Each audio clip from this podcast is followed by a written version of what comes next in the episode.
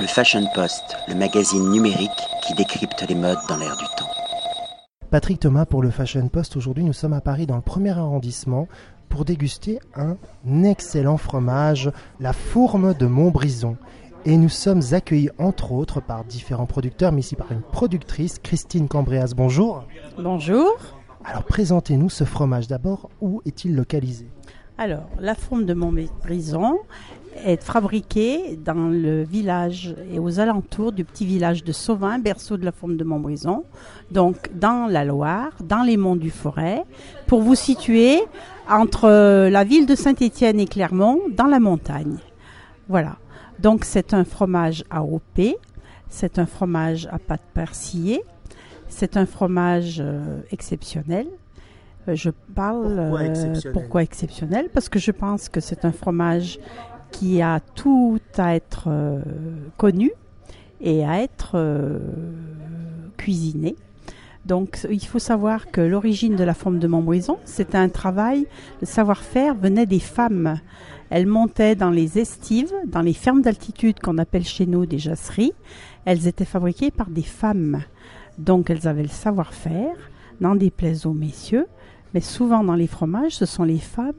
Donc vous voyez, on dit la fourme de Montbrison. C'est un fromage féminin parce qu'on d'abord on l'appelle la fourme, et puis parce que c'est un fromage qui est très esthétique, qui est très fin, et avec lequel on peut faire plein de superbes recettes. Donc on dit que c'est un fromage à pâte persillée, donc ça fait partie des bleus doux. Hein. Donc c'est un fromage qui est très très compliqué à faire. Donc il faut, pour faire ce fromage-là, derrière il y a des hommes, donc des producteurs. Donc pour faire un fromage, avant tout, il faut une super qualité de lait. Hein. Donc nous, on travaille en lait cru. On s'appelle la fromagerie des Hautes Chaumes Hubertari, dans le village de Sauvain. Donc on travaille en lait cru et on fait une fourme au lait cru. Notre particularité, c'est qu'on affine dans une cave naturelle qui a 1200 mètres d'altitude, qui est exposée au nord, qui est semi-enterrée, qui est entourée de sapins. Et c'est la température de l'eau qui court sur les murs et par terre qui assure l'hydrométrie et la température constante de la cave. Donc on est venu, vous voyez, Paris vient pas à nous, mais nous, on est levé depuis 4 heures du matin, on vient à vous. Parce que nous, notre difficulté, c'est de sortir de notre territoire et on fait tout pour ça. Donc aujourd'hui, on est venu au nom du syndicat, donc... on parle au nom des 6 producteurs de fourme de Montbrison.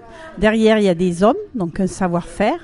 Derrière, il y a des producteurs, donc il y a une super qualité de lait. Il faut savoir qu'en lait cru, c'est pas le lait qui s'adapte au fromager, c'est le fromager qui s'adapte au lait. À chaque fabrication, il se remet en question et il repart à zéro. Donc, pour faire ce métier, il faut une passion. Il faut être passionné parce que c'est très exigeant. On l'a choisi, on s'en plaint pas et on est très heureux d'être venu ici à Paris, de faire découvrir notre fromage, notre fourme de Montbrison. C'est super, il faut que vous achetiez de la fourme de Montbrison, il faut que vous la cuisiniez. Vous allez voir, tous les journalistes qui sont venus aujourd'hui ici vont vous faire part de toutes les recettes qui existent et voilà. Donc il faut vraiment, faut que vous deveniez tous des ambassadeurs de notre fourme de Montbrison pour nous sortir de notre petit territoire des monts du Forez, on appelle ça les Hauts-de-Chaume, le paysage, c'est un paysage très ouvert. Hier j'étais sur la montagne, on voyait, personne ne veut nous croire. De chez nous, on voit la chaîne des Alpes et le Mont Blanc. Et donc il y a des bons pâturages, il y a des vaches exceptionnelles. On travaille surtout avec des Montbéliardes. Autrefois la race de la fourme c'était la Ferrandaise. Hein, donc on va essayer d'y revenir le plus possible. Donc des hommes passionnés, un territoire merveilleux, les Hauts-de-Chaume, et un fromage d'exception qui devrait devenir un fromage à découvrir, à honorer, à déguster et à consommer sans modération. Et pour conclure, j'ai envie de dire, c'est un fromage haute couture. Parce qu'il est fait par des grandes mains, pas par des petites mains, par des grandes mains avec un amour pour le produit.